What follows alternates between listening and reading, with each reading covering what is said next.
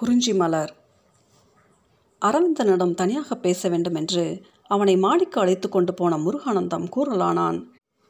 இப்போது நான் சொல்லப் போகிற இந்த செய்தியில் நீ அவ்வளவு அக்கறை காட்ட மாட்டாய் என்பது எனக்கு தெரியும் அரவிந்தன். ஆனாலும் உன்னிடம் சொல்லி எச்சரிக்கை செய்துவிட வேண்டியது என் கடமை. உனக்காக இல்லாவிட்டாலும் பூரணி அக்காவுக்கும் எங்களுக்கும் வேண்டியாவது இதில் நீ கவனமாக இருந்துதான் ஆக வேண்டும். செய்தியை சொல்லப்பா என்னவோ அடிப்படை பலமாக போடுகிறாயே. வேறொன்றுமில்லை அரவிந்தன்.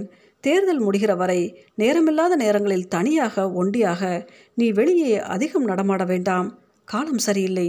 நம்மை எதிர்த்து போட்டியிடுகிற மனிதர்களும் சரியில்லை. கெட்ட எண்ணங்களோடு மதம் பிடித்து அலைகிறார்கள்.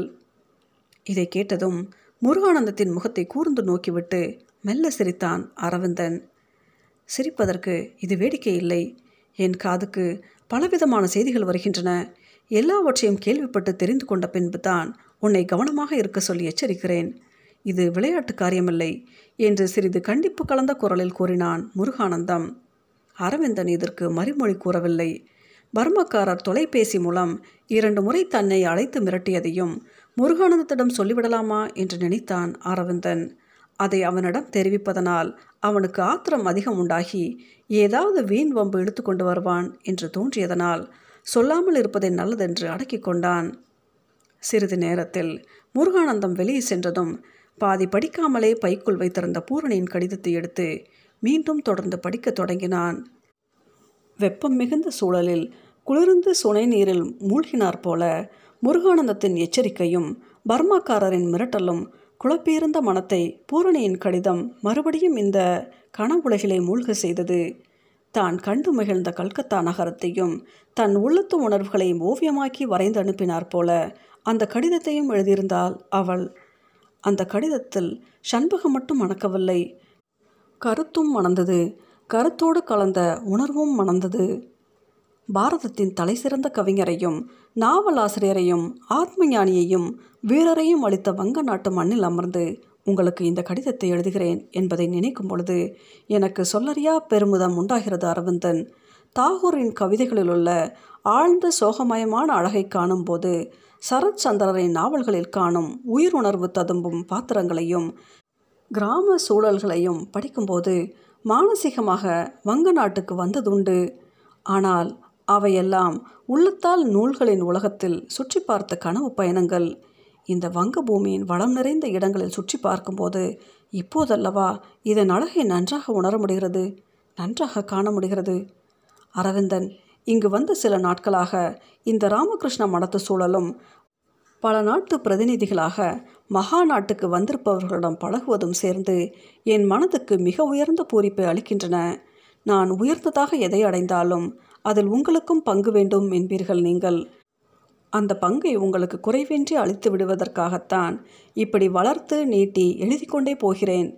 கல்கத்தாவுக்கு நீங்களும் எங்களோடு வந்திருந்தால் எனக்கு எத்தனையோ மகிழ்ச்சியாக இருந்திருக்கும். உங்களுக்குத்தான் அச்சக நிர்வாகம் என் தேர்தல் வேலைகள் ஏழை பெண்கள் திருமண நிதி என்று ஊரிலிருந்து நகர முடியாமல் வேலைகள் சுமந்து கிடக்கின்றனவே. வங்காளத்தில் நாட்டுப்புறத்து கிராமங்களை காணும்போது எதையும் உள்ளடக்கி கொண்டு நிறைந்திருக்கும் பெரிய மௌனம் தொடர்ந்து அமைதி தென்படுகிறது. நீர் நிறைந்த அள்ளிக்குட்டைகள் பசுமை தவழும் வயல்வெளிகள் அடர்ந்த மரக்கூட்டங்கள் மாடி போல் மேலே எடுத்து கட்டிய கூரை குடிசைகள். இவைத்தாம் வங்கத்தின் கிராமங்கள். இந்த கிராமங்களில்தான் வங்காளத்து வாழ்வின் உயிர் துடிப்பை கண்டு மகிழ்ந்தேன் நான். தமிழ்நாட்டின் வாழ்வில் இருப்பது போல ஒரு பழமையான பண்பாட்டின் சாயல் வங்காளிகளின் வாழ்க்கையிலும் இருப்பதை காண்கிறேன். வங்கத்தில் ஓடி வரும் நீரின் மிகையால் மையத்து நாடுகளில் பயிர் செய்குவோம் என்று நம்முடைய பாரதியார் பாடியிருக்கிற பாட்டின் அழகை இங்கு கண்டுகளிக்கிறேன்.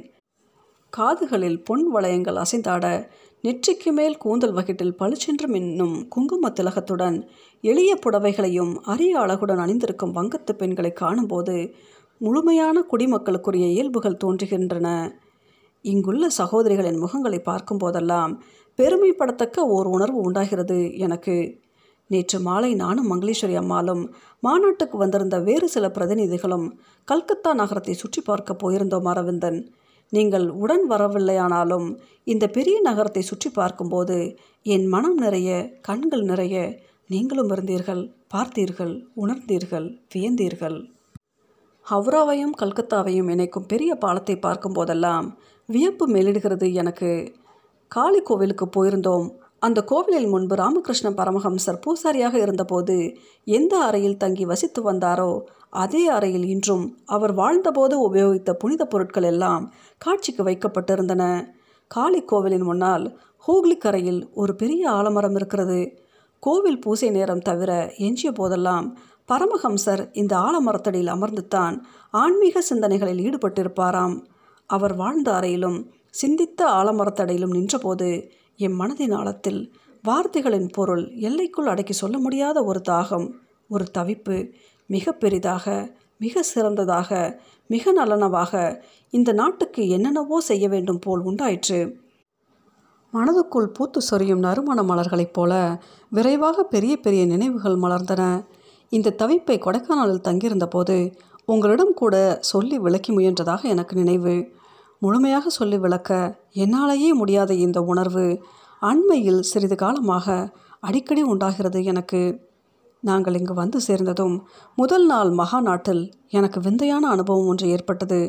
நான் மேடையில் பேசிவிட்டு கீழே இறங்கி என் இடத்தில் வந்து அமர்ந்ததும் மாநாட்டுக்கென்று விசேஷ பிரதிநிதியாக சீனாவிலிருந்து வந்திருந்த சீன பெண்மணி ஒருத்தி என் முன் வந்து நின்று கொண்டு கண்களை இமையாமல் இப்படியே சிறிது நேரம் உங்கள் முகத்தை காண்பிக்க வேண்டும் என்று ஆங்கிலத்தில் வேண்டிக்கொண்டால் நான் அந்த வேண்டுகோளின் பொருள் புரியாமல் மறண்டேன் ஏன் எதற்காக?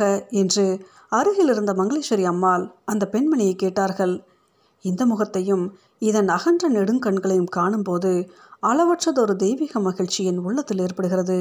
இந்த முகத்தையும் விழிகளையும் காணும்போது அளவற்றதொரு தெய்வீக மகிழ்ச்சி என் உள்ளத்தில் ஏற்படுகிறது. இந்த முகத்தையும் விழிகளையும் காணும்போது விண்டுரைக்க மாட்டாத ஒரு தெய்வீக புனித உணர்வு பெறுகிறேன். இந்த பெண் பேசியபோது இவள் முகத்தையே நான் பார்த்து கொண்டிருந்தேன். ஆயினும் என்னுடைய பார்க்கும் தாகம் இன்னும் அடங்கவில்லை என்று உருக்கமான குரலில் பதில் கூறினாள் அவள். எனக்கு ஒரே வெட்கமாக போயிற்று. அந்த சீன பெண்மணி என்னை அப்படியே உட்கார சொல்லி படம் பிடித்து கொண்டாள். தென்னிந்தியாவின் தெய்வீக அழகு the divine beauty of south India என்ற பொருள்படும் ஆங்கில சொற்றொடரை சொல்லி அப்பெயருடன் தங்கள் நாட்டு பத்திரிகைகளில் என் படத்தை வெளியிடப் போவதாக கூறினாள். இங்கு நடைபெற்ற கிழக்கு ஆசிய பெண்கள் மாநாட்டில் முக்கால் மணி நேரம் ஆங்கிலத்தில் பேசினேன். என்னுடைய பேச்சு சிறப்பாகவும் புதுமையாகவும் இருந்ததென்று நம் மங்களேஸ்வரி அம்மாள் உட்பட எல்லோரும் சொல்கிறார்கள். ஆண்கள் நிகழ்காலத்துக்காக மட்டும் வாழ்கிறார்கள். பெண்களாகிய நாம் அப்படியல்ல. நம்முடைய ஒரு தலைமுறையை சேர்ந்த வாழ்வு பல தலைமுறைக்கு மனமும் பண்பும் நல்கி கொண்டே தொடர வேண்டிய வாழ்வாய் இருக்கிறது. பெண்கள் நாற்றாங்காலை போன்றவர்கள் பின்னால் விரிவான நிலத்தில் பெரிதாக வளர்ந்து விளைய வேண்டிய பயிர்கள் முதலில் நாற்றாங்காலில் தான் தோன்றுகிறது. பூத்திருக்கும் இடத்திலிருந்து நெடுந்தொலைவுக்கு தன் மனத்தை பரப்புகிற மனோரஞ்சித பூவை போல் தாய்மை என்ற நிலையில் இல்லத்துக்கு அரசியாக இருந்து கொண்டே எல்லா காலத்துக்கும் மனம் பரப்புகிற சிறப்பும் பெண்களுக்கு உண்டு என்று இப்படி பல கருத்துக்களை சொன்னேன். மறுநாள் இங்குள்ள பிரபல அமிர்த பசார் ஸ்டேட்ஸ்மேன் ஆகிய இதழ்களில் ஆசிய பெண்கள் மாநாடு பற்றி எழுதியிருந்த தலையங்கங்கள் என்னுடைய பேச்சை முக்கியமாக எடுத்துக்காட்டியிருந்தன. அதை பார்த்ததும் மங்களேஸ்வரி அம்மாளுக்கு பெருமை தாங்கவில்லை. இந்த பேச்சாற்றலாலும் இந்த கண்களாலும் நீ உலகத்தையே வென்று வாகை சூடி வாழப்போகிறாயடி பெண்ணே என்று என்னை வாய் நிறைய புகழ்கிறார்கள் அந்த அம்மாள். அப்போது நான் யாரை நினைத்து கொண்டேன் தெரியுமா? அப்பாவை நினைத்து மெய் சிலிர்த்தேன். உலகத்து வீதிகளில் பண்பாட்டு பெருமையை முழக்கமிட வேண்டும் என்று நீங்கள் கூறியிருப்பதை நினைத்தேன். இங்கே ராஷ்பிகாரி அவென்யூ என்ற பகுதியிலும் ஹவுராவிலும் தமிழர்கள் நிறைய வசிக்கிறார்கள். இன்று இரவு அந்த தமிழ் அன்பர்களின் சங்கங்கள் சிலவற்றில் என்னை பேசுவதற்கு அழைத்திருக்கிறார்கள். நாளை காலையில் இங்கிருந்து காரிலேயே புறப்பட்டு கவி தாகூரின் சாந்தி நிகேதம் இருக்கும். கிராமத்துக்கு போய்விட்டு வர திட்டமிட்டிருக்கிறோம். வேறு நாட்டு பிரதிநிதிகள் சிலரும் எங்களோடு சாந்தி நிகேதனுக்கு வருகிறார்கள். இப்போது தமிழ் அன்பர்களின் கூட்டத்துக்கு புறப்பட நேரமாகி கொண்டிருப்பதால் இந்த கடிதத்தை இவ்வளவில் முடித்து தபாலில் சேர்க்கிறேன். சாந்தி நிகேதனிலிருந்து திரும்பியதும் ஊருக்கு புறப்படுகிறோம். ஊருக்கு ஒன்றும் அவசரமில்லை. இவ்வளவு தூரம் வந்தது வந்தாயிற்று. காசிக்கும் போய்விட்டு ஊர் திரும்பலாமே என்று மங்களேஸ்வரி அம்மாள் கூறுகிறார்கள். அப்படி போவதாயிருந்தால் சாந்தி நிகேதனிலிருந்து திரும்பியதும் உங்களுக்கு மறுபடியும் ஒரு கடிதம் எழுதுவேன். தேர்தல் எப்படி ஆனாலும் சரி நீங்கள் கண்டபடி அலைந்து உடம்பை கெடுத்துக்கொள்ள வேண்டாம். முருகானந்தம் வசந்தா எல்லோருக்கும் என் அன்பை சொல்லுங்கள். செல்லம் என் தம்பிகள் தங்கை எல்லோருக்கும் என் வாழ்த்துக்களை கூறுங்கள். உங்கள் அன்பிற்கினிய பூரணி ஆர்வமும் அன்பு பெருக்கும் போட்டியிட கடிதத்தை இன்னும் இரண்டு முறை படித்தான் அரவிந்தன்.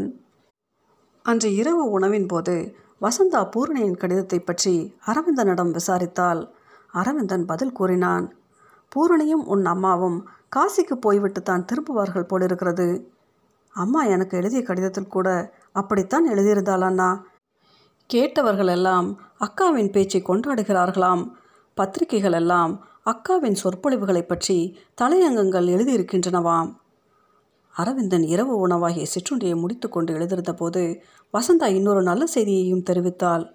அண்ணா உங்களிடம் சொல்வதற்கே மறந்து போய்விட்டேனே. முந்தா நாள் இரவு இலங்கை வானொலியிலிருந்து கடிதம் வந்தது. இன்றிரவு எட்டரை மணிக்கு தேசிய ஒளிபரப்பில் அக்காவிடமிருந்து சிறப்பு பேச்சாக பதிவு செய்து வைத்து கொண்டிருக்கும் இறையுணர்வு என்ற பேச்சை ஒளிபரப்புகிறார்களாம். நீங்கள் எங்கும் வெளியில் போய்விடாதீர்கள். இப்போது மணி எட்டு. இன்னும் அரை மணி நேரம்தான் இருக்கிறது. அக்காவின் பேச்சை நாம் எல்லோரும் கேட்கலாம். மாடிக்கு போய் சிறிது நேரம் படித்து கொண்டிருந்துவிட்டு மணி எட்டரை ஆவதற்கு இருந்தபோது கீழே இறங்கி வந்து வானொலி பெட்டிக்கு அருகில் உட்கார்ந்தான் அரவிந்தன். அப்போது முருகானந்தத்தை தவிர எல்லோரும் வீட்டில் இருந்தார்கள் வானொலி பெட்டியை சுற்றி எல்லோரும் வந்து அமர்ந்து கொண்டார்கள். பூரணியின் அந்த வானொலி பேச்சில் ஒரு பகுதி அரவிந்தனை புல்லரிக்க செய்தது. இறையுணர்வு பெருக பெருக உடம்பால் வாழும் வாழ்க்கை அழுத்து போகிறது. வெறும் உடம்பு மட்டும் வளர்வதற்கு இறையுணர்வு தேவையில்லை. இறையுணர்வே போதும். பல்லாயிரம் ஆண்டுகளாக மனதை கோவிலாக்கி நினைவுகளில் தெய்வம் நிலைக்க வாழ்ந்தவர்கள் நிறைந்த சமயம் நம்முடையது. உணர்வுகளாலும் எண்ணங்களாலும் தான் மெய்யாக வாழ்கிறோம். வாடகை குடியிருப்பு மாதிரி தேகம் நமக்கு சொந்தமில்லாதது. தத்துவ கண் கொண்டு பார்த்தால் நம்முடைய உடம்பு ஒரு பெரிய புண். தினசரி நீராடும் போது புண்ணை கழுவுகிறோம். வியர்வை தான் சீழ் வியர்வையும் அழுக்குமாக கற்றாழை நாற்றமும் முடை நாற்றமும் நாறுகிறதே அதுதான் புண்ணின் நாற்றம். சோறு கறி நீர் எல்லாம் உடம்பாகிய புண்ணுக்கு செலுத்துகிற மருந்துகள். புண்ணை கழுவி மருந்திட்டு துணியால் கட்டு போடுவார்களே அதுபோல்தான் வேட்டி சட்டை அணிந்து கொள்வது. ஊன் பழித்து உள்ளம் புகுந்து என் உணர்வு அது ஆய என்று மாணிக்க வாசகர் பாடியிருப்பதில் இத்தனை தத்துவமும் அடங்கியுள்ளது. கீரை நாட்டு சமயங்கள் பக்தி செலுத்துவதற்கு மனம்தான் இடம் என்று கருதியவை. ஆனால் வறுமையும் வாழ்வு போட்டிகளும் மிகுந்துவிட்ட இந்த காலத்தில் இறையுணர்வு தான் எங்கும் நிறைந்திருக்கிறது. இறையுணர்வை காணோம். ஒழுக்கம் நாணயம் பண்பு ஆகிய பொது வாழ்க்கையின் நியாயங்கள் பறிபோகாமற் காக்கும் ஒரே வேலி இறையுணர்வு தான் பூரணியின் இந்த வானொலி பேச்சு அன்றிரவு அரவிந்தனை பெரும் சிந்தனைக்கு ஆளாக்கிற்று. அன்றொரு நாள் கொடைக்கானலில் பூரணியை மணந்து கொள்ளுமாறு மங்களேஸ்வரி அம்மாள் என்னிடம் கூறியபோது நான் எந்த கருத்துக்களை சொல்லி மறுத்தேனோ அதையே பூரணியும் பேசுகிறாள்.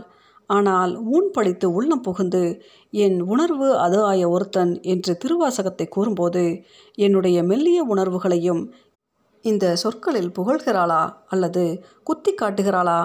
எடுத்துக்கொண்ட பொருளுக்காக இந்த தத்துவங்களை சொல்லி இப்படி பேசுகிறாளா? என்று பலவாறு எண்ணினான் அரவிந்தன்.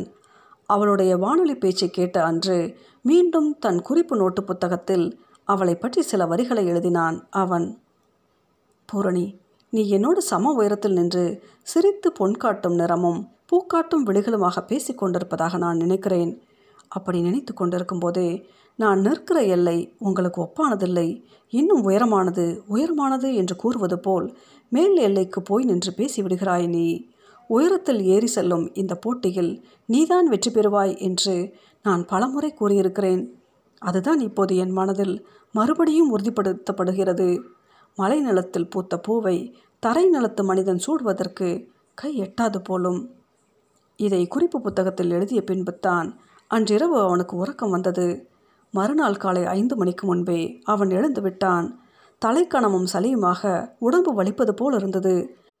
வெந்நீரில் குளித்தால் நல்லது என்று தோன்றியதால் வசந்தா எழுந்திருந்து விட்டாளா? என்று பார்க்க கீழ் வீட்டுக்கு சென்றான். கீழ் வீட்டில் யாருமே எழவில்லை. எழுந்த பிறகு வசந்தாவிடம் வெந்நீருக்கு சொல்லிக்கொள்ளலாம் என்று திரும்பிய அரவிந்தன் வெளியிலிருந்து சைக்கிள் மணி ஒளியும் அதை அடுத்து செய்தித்தாள் சன்னல் வழியாக எரியப்படும் ஒளியும் கேட்டு நின்றான். போய் சன்னல் அருகே விழுந்திருந்த செய்தித்தாளை எடுத்துக்கொண்டு மாடிக்கு சென்றான். விளக்கை போட்டுக்கொண்டு வராந்தாவில் செய்தித்தாளை பிரித்து படிக்கத் தொடங்கினான். தேர்தல் செய்திகளும் அடிதடி வம்புகளும் மூளைக்கு மூளை நிரம்பியிருந்தன. செய்தித்தாளில் படித்தால் மன தூய்மையும் நிம்மதியும் அடைகிற விதமான செய்தியாக ஒன்றும் தெரியவில்லை. செய்தித்தாளின் நடுப்பக்கத்தில் மனம் அதிர்ந்து கலக்கமுறும்படியான இரண்டு செய்திகளையும் அரவிந்தன் கண்டான். மீனாட்சி அச்சகத்திலிருந்து நடிகர் நடிகர்களின் கவர்ச்சிகரமான படங்களை தாங்கிக் கொண்டு சினிமா சுரங்கம் என்ற பத்திரிகை ஒன்று வெளிவரப்போவதாக விளம்பரம் செய்யப்பட்டிருந்தது. அந்த விளம்பரத்தை கண்ணுற்றதும் அரவிந்தன் வேதனையுற்றான். பேராசிரியர் அழகிய சிற்றம்பலம் அவர்களின் மிக உயர்ந்த நூல்கள் எல்லாம் மலிவு விலையில் வெளியிட்ட இடத்திலிருந்தா இப்படி ஒரு பத்திரிகை வெளியாகப் போகிறது? மீனாட்சி சுந்தரம் எவ்வளவு பெரிய மனிதர்? அவர் காலமான பின் இப்படி ஆக வேண்டும் இந்த அச்சகம்? இதற்கெல்லாம் நான் அங்கிருப்பது இடையூறாக இருக்கும் என்று தானே என்னை பிரித்து வெளியேற்றியிருக்கிறார்கள். சச்ச எவ்வளவு கீழ்மை குணம் இவர்களுக்கு என்று எண்ணி புண்பட்டான். நான் வருத்தப்பட்டு இனி ஆவதற்கு என்ன இருக்கிறது? வருத்தப்படுவதற்குத்தான் எனக்கு என்ன உரிமை? என்று நினைத்து அதை மறந்துவிட முயன்று கொண்டே அடுத்த பக்கத்தை புரட்டினான் அவன். அடுத்த பக்கத்தில் விஷக்காய்ச்சலால் கிராமத்தில் பலர் சாவு என்ற தலைப்பின் கீழ் பிரசுரமாகியிருந்த செய்தி ஒன்றில் அவன் பார்வை பதிந்தது. மதுரை மாவட்டத்தின் மேற்கு பிரதேசத்தில் உள்ள ஊர் ஒன்றில் அந்த கொடுமை காய்ச்சல் பரவி ஏழை மனிதர்களை பழிக்கொண்டு தொடர்கிற செய்தி அவனை வாட்டியது. அப்போதே அந்த கிராமத்துக்கு ஓடிப்போய் தன்னால் ஆன சிறிய உதவிகளையாவது ஏழைகளுக்கு செய்ய வேண்டும் என்ற துடிப்பு அரவிந்தனுக்கு தவிர்க்க முடியாமல் உண்டாயிற்று. முருகானந்தமும் வசந்தாவும் எழுந்திருந்த பின் அவர்களிடம் சொல்லிக்கொண்டு போவதென்பது நடக்காது. அவர்கள் இருவருமே அவனை போக விட மாட்டார்கள். தேர்தல் முடிகிற வரை எங்கும் வெளியேற வேண்டாம் என்று முருகானந்தம் எச்சரித்திருக்கிறான். எனவே விஷக்காய்ச்சல் பரவி இருக்கிற கிராமத்துக்கு தொண்டனாக சென்று வர வேண்டும் என்ற என் விருப்பத்தை முருகானந்தம் ஒப்புக்கொள்ள மாட்டானே. என்ன செய்யலாம்? என்று சிறிது தயங்கினான் அரவிந்தன். தயக்கம் தோற்றது.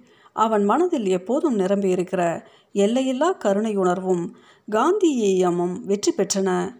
தான் அங்கே போவதை அவர்கள் தெரிந்து கொள்வதற்காக அந்த செய்தியை சுற்றி சிவப்பு மையால் கோடிட்டு வைத்த பின் ஒரு பையில் இரண்டு மூன்று சட்டை வெட்டிகளை அடைத்துக்கொண்டு தன் பெட்டியிலிருந்து கொஞ்சம் பணமும் எடுத்துக்கொண்டு கிளம்பிவிட்டான் அரவிந்தன். ஐந்தே முக்கால் மணிக்கு மதுரை பஸ் நிலையத்திலிருந்து விஷக்காய்ச்சல் பரவி இருக்கும் அந்த கிராமத்துக்கு போகிற பஸ் ஒன்று உண்டு. அதற்குள் பஸ் நிலையத்தை அடைந்து விட வேண்டும் என்று ஆவலுடன் விரைந்தான் அவன். நேரம் போதுமான அளவு இருக்கும்போதே பஸ் நிலையத்தை அடைந்தான். பஸ்ஸில் இடம் கிடைத்து விட்டது புறப்படுவதற்கு சிறிது நேரமும் இருந்தது. ஒருவேளை முருகானந்தம் செய்தித்தாளில் தான் கோடிட்டு வைத்த பகுதியை பார்க்காமலோ புரிந்து கொள்ளாமலோ விட்டுவிட்டால் தன்னை பற்றி வீண் கவலைப்படக்கூடாது என்பதற்காக சட்டை பையில் எப்போதும் வாங்கி வைத்திருந்த அஞ்சல் அட்டையில் அவசரமாக விவரம் எழுதி அங்கிருந்த தபால் பெட்டியில் போட்டுவிட்டு புறப்பட்டான் அரவிந்தன். அரவிந்தன் பஸ் ஏறுவதற்கு முன் தபாலில் இட்ட கடிதம் அன்று பதினோரு மணிக்கு வீட்டுக்கு வந்து சேர்ந்தது. ஆனால் அதற்கு முன்பே முருகானந்தமும் வசந்தாவும் செய்தித்தாளை பார்த்து புரிந்து கொண்டிருந்தார்கள். அடுத்த பஸ்லேயே நீங்கள் பின்தொடர்ந்து போய் திருப்பி அழைத்து கொண்டு வந்து விடுங்கள். இல்லாவிட்டால் டிரைவர் வந்ததும் காரை எடுத்துக்கொண்டு புறப்படுங்கள். எங்கேயோ விஷக்காய்ச்சல் வந்திருந்தால் இவருக்கு என்ன வந்தது? என்று முருகானந்தத்திடம் கூறினாள் வசந்தா. நடக்காது வசந்தா. இந்த மாதிரி பிறருக்கு உதவுகிற காரியங்களில் அரவிந்தன் பிடிவாதக்காரன். யார் தடுத்தாலும் கேட்க மாட்டான் என்று முருகானந்தம் மறுத்துவிட்டான். மேலும் இந்த சமயத்தில் அரவிந்தன் வெளியூரில் இருப்பது நல்லதென்று தோன்றியது முருகானந்தத்துக்கு. தேர்தல் பகைகளும் வம்புகளும் உள்ளூரில் அரவிந்தனை வட்டமிடுகிற சமயத்தில் அவன் யாருக்கும் தெரியாமல் வெளியூர் சென்றிருப்பது ஒரு வகையில் நல்லதென்று நினைத்தான் முருகானந்தம். அரவிந்தனுடைய தடைகளுக்கு அஞ்சாமல் தான் தாராளமாக பூரணிக்கு தேர்தல் ஆதரவு தேடும் வேலைகளில் இறங்கவும் வசதியாயிருக்கும் என்று எண்ணினான் அவன். அதனால் அதிக அக்கறை காட்டவில்லை. தேர்தல் சுறுசுறுப்பிலும் வேலைகளின் வேகத்திலும் நாட்கள் கழிவதே தெரியவில்லை. முருகானந்தம் பம்பரமாய் சுற்றி அலைந்து கொண்டிருந்தான். காலையில் ஆறு மணிக்கு வீட்டிலிருந்து கிளம்பினால் இரவு அவன் வீடு திரும்ப பன்னிரெண்டு மணிக்கு மேலும் ஆயிற்று. பர்மாக்காரர் போட்டி கடுமையாயிற்று. உண்டு இல்லை என்று அவர் இரண்டில் ஒன்று பார்த்து கொண்டிருந்தார். அரவிந்தன் கிராமத்துக்கு புறப்பட்டு போன மூன்றாம் நாளே பூரணியும் மங்களேஸ்வரி அம்மாளும் கல்கத்தாவிலிருந்து திரும்பி விட்டார்கள் மங்களேஸ்வரி அம்மாளுக்கு உடல்நிலை நன்றாய் இல்லாததால் காசி பயணத்தை நிறுத்திவிட்டு கல்கத்தாவிலிருந்து நேரே திரும்பி விட்டார்கள் இருவரும் மதுரை திரும்பியதும் அரவிந்தன் மீனாட்சி அச்சகத்திலிருந்து பிரிந்த செய்தி அவர்கள் இருவருக்கும் தெரிந்தது. பூரணிக்கு தாங்கிக் கொள்ள முடியாத பேரிடி போல் இருந்தது அந்த செய்தி. தான் கல்கத்தா புறப்படும் முன்பே அது நிகழ்ந்திருந்தும் அதை பற்றி தன்னிடம் கூறாமல் மறைத்த அவன் நெஞ்சுரம் அவளை மலைப்படை செய்தது. தங்களை வழி அனுப்புவதற்காக சென்னை வரும்போது ரயிலில் அரவிந்தன் கலையில்லாமல் இருப்பது போல் தனக்கு தோன்றியதை நினைத்து கொண்டாள் பூரணி. அவளுக்கு உடனே அரவிந்தனை சந்திக்க வேண்டும் போல் இருந்தது. தானே அரவிந்தன் சென்றிருக்கும் அந்த கிராமத்துக்கு புறப்பட தயாரானால் அவள். வேண்டாம் அக்கா இரண்டு மூன்று நாட்களில் அரவிந்தனே திரும்பி விடுவான். பார்த்து கொண்டு வரவில்லையானால் அப்புறம் அவசியம் அவனை நான் போய் கூட்டி வருகிறேன் என்று பூரணியை தடுத்து விட்டான் முருகானந்தம். ஆனால் அதற்கு பின் ஒரு வாரம் கழித்தும் அரவிந்தனை பற்றி தகவல் ஏதும் தெரியவில்லை. பூரணியின் மனம் இனம் புரியா கவலைகளால் வருந்தலாயிற்று. கிராமத்துக்கு சென்ற அரவிந்தன் என்ன ஆனான்? என்ற விவரமே தெரியாமல் பூரணி மங்களேஸ்வரி அம்மாள் வசந்தா எல்லோரும் கவலைப்பட்டு மனம் தவித்து கொண்டிருந்த போது முருகானந்தம் மட்டும் அதை பற்றிய நினைவே இல்லாதவன் போல் தேர்தலில் பூரணிக்கு ஆதரவு தேடி அலைந்து கொண்டிருந்தான். அப்படி அவன் அலைவதற்காக வழக்கம் போல் அன்று காலையிலும் அவசரமாக வெளியில் கிளம்பிய போது வசந்தா சீற்றத்தோடு வந்து வழிமறித்து கொண்டாள். நீங்கள் செய்வது உங்களுக்கே நன்றாயிருக்கிறதா? எதற்கு இப்படி வீட்டு நினைவில்லாமல் அலைந்து திரிகிறீர்கள்? அக்கா இரவிலிருந்து சாப்பிடுவதை நிறுத்திவிட்டார். அறைக்குள்ளேயே அழுது கொண்டு உட்கார்ந்திருக்கிறார்கள். நீங்கள் அந்த கிராமத்துக்கு போய் அரவிந்தன் அண்ணனை எங்கிருந்தாலும் தேடி கூட்டிக் கொண்டு வந்துவிட்டு மறுவேலையை பாருங்கள். அக்கா அங்கே போகிறேன் என்றாலும் போக விடாமல் தடுத்துவிட்டு நீங்களும் போகாமல் இருந்தால் என்ன அர்த்தம்? வீடே களையில்லாமல் போய்விட்டது. பூரணி அக்காவின் வாடிய முகத்தை பார்த்தால் வருத்தமாக இருக்கிறது எனக்கு. உடனே காரில் அந்த கிராமத்துக்கு போய் அண்ணனை தேடிக்கொண்டு வாருங்கள். வசந்தா இப்படி விரட்டியதும் வேகமாக திரும்பி உள்ளே சென்று மாடிக்கு போய் பூரணியின் அறையில் பார்த்தான் முருகானந்தம். பூரணி கண்களில் நீர் நெகிழ வாட்டத்தோடு வீற்றிருந்தாள். மங்களேஸ்வரி அம்மாள் அருகில் உட்கார்ந்து ஏதோ சொல்லி கொண்டிருந்தாள். சிரிப்பின்றி கலகலப்பின்றி சிறுவர்களும் சிறுமிகளும் வெறும் பொம்மைகள் போல் அந்த அறைக்குள் சூழ்ந்திருந்தார்கள். முருகானந்தத்தை கண்டதும் மங்களேஸ்வரி அம்மாள் எழுந்து அருகில் வந்தாள். மாப்பிள்ளை வேறு எவ்வளவு முக்கியமான வேலை இருந்தாலும் அப்புறம் பார்த்து கொள்ளலாம். நீங்கள் தயவு செய்து அந்த கிராமத்துக்கு போய் அரவிந்தனை கூட்டிக் கொண்டு வந்து சேருங்கள். இவள் நேற்றிலிருந்து சாப்பிட மாட்டேன் என்று முரண்டு பிடிக்கிறாள். என்னை விட்டு விடுங்கள் நான் திருப்பரங்குன்றம் வீட்டுக்கு போய்விடுகிறேன் என்கிறாள். அரவிந்தன் திரும்பி வரவில்லை என்றதும் என்னென்னவோ நினைத்து சிறு பிள்ளை போல் கலங்குகிறாள். இவள் கலங்கினால் இந்த வீடே கலங்கி போகிறது. தயவுசெய்து எனக்காக நீங்கள் உடனே புறப்படுங்கள். இவளுக்கு தேர்தல் வேண்டாமாம் வெற்றியும் பதவியும் வேண்டாமாம் அரவிந்தன் நலமாக இருப்பதை அறிந்து கொண்டால் போதுமாம். அக்கா இவ்வளவு குழந்தைத்தனமாக இருப்பார்கள் என நான் நினைக்கவே இல்லை. அரவிந்தன் பொது தொண்டு செய்யத்தான் போயிருக்கிறான். அங்கே அவனுக்கு கெடுதல் செய்ய யாரும் இல்லை. தானே சுகமாக திரும்பி வருவான் என்று பூரணியின் செவிகளிலும் கேட்கும்படி இறைந்து மங்களேஸ்வரி அம்மாளுக்கு பதில் சொன்னான் முருகானந்தம். மங்களேஸ்வரி அம்மாளிடம் கூறுவது போல் அவனுக்கும் சேர்த்து பதில் கூறலானால் பூரணி எனக்கு என்னவோ பயமாக இருக்கிறதம்மா. நான் அமைதி செய்து கொள்ள முயன்றாலும் மனம் கேட்காமல் தானாகவே சஞ்சலப்படுகிறது. அவர் சென்றிருக்கிற கிராமத்துக்கே நானும் போய் அவருடைய பொது தொண்டுக்கு உதவி இருக்கலாம் அல்லவா? நீ எப்படி அங்கெல்லாம் போக முடியும் பூரணி? மலையாவில் அந்த விழாவுக்கு வருவதாக ஒப்புக்கொண்டிருக்கிறாயே. இன்னும் சில நாட்களில் புறப்பட வேண்டுமே. நச்சு காய்ச்சல் பரவி இருக்கிற கிராமத்துக்கு போய் அலைந்து ஏதாவது உடம்பு இழுத்து கொண்டு விட்டாயானால் பிரயாணம் தடைப்பட்டு நின்று போகுமே அம்மா. நான் சொல்லுகிறபடி கேள். இன்று மாப்பிள்ளையை நம் வீட்டுக்கு காரில் அனுப்பி அரவிந்தனை அழைத்து வர சொல்கிறேன். அவர் மாப்பிள்ளையோடு திரும்பி வரவில்லையானால் அப்புறம் நீயே அங்கு போகலாம் என்று பூரணியை சமாதானப்படுத்திவிட்டு முருகானந்தத்தை துரிதப்படுத்தினாள் மங்களேஸ்வரி அம்மாள். முருகானந்தம் தேர்தல் வேலைகளுக்காக அன்று சில முக்கிய தொகுதிகளில் சுற்றுவதாக இருந்தான். அதை கைவிட்டுவிட்டு அரவிந்தனை அழைத்து வருவதற்காக காரில் புறப்பட்டான். சில நாட்கள் கல்கத்தாவிலிருந்து திரும்பியது முதற்கொண்டு பூரணியின் மனதில் சொல்ல முடியாத ஊமை துயரங்கள் தோன்றி தவிப்படைய செய்தன. மழை வருவதற்கு முன் மண்ணிலிருந்து கிளம்பும் ஈரமும் வெப்பமும் இணைந்த புழுக்கத்தைப் போல் தாங்க முடியாத விதத்தில் பெரியதாக எதையோ தாங்கிக் கொள்ள வேண்டிய சந்தர்ப்பம் அருகில் அணுகி கொண்டிருக்கிறதோ என அவளுக்கு ஓர் ஐயம் உண்டாயிற்று. நல்ல இருட்டில் எதிரிகள் நிறைந்த இடத்தில் நடந்து போய் கொண்டிருக்கும்போது முதுகுக்கு பின்னால் ஒவ்வொரு கணமும் யாரோ ஓங்கி அறைய வந்து கொண்டிருப்பது போன்ற பொய்யான ஒரு தோற்றம் உண்டாகுமே. அப்படி ஒரு நடுக்கம் அவளுள் மெய்யாய் வருவது போலவும் வராதது போலவும் தோன்றி தோன்றி ஊமை துன்பமாய் உறுத்தி கொண்டிருந்தது. இருட்டறையில் தனிமையாய் தெரிய நேர்ந்த குழந்தை போல் அவளுக்கு தனியாக இருக்கும் போதெல்லாம் பெரிதாய் அள வேண்டும் போல் இருந்தது. மனதுக்குள் மௌனமாக அப்படி அழுது அழுது ஓர் இனம் புரியா பேரவல உணர்வு புறத்திலும் அளத்தூண்டியது. மதுரை திரும்பியதும் ஒவ்வொன்றாய் உற்சாக குறைவான அனுபவங்கள் அவளுக்கு ஏற்பட்டது தான். அதற்கு காரணமா?